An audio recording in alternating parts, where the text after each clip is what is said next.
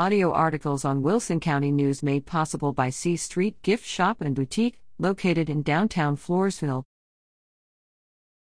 Nixon Smiley Superintendent Lauer announces retirement.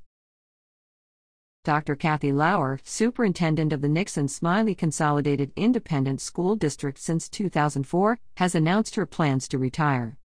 She'll end her 17 year stint at the end of December. However, due to accrued leave, Lauer said she'll be scarce after September 13th.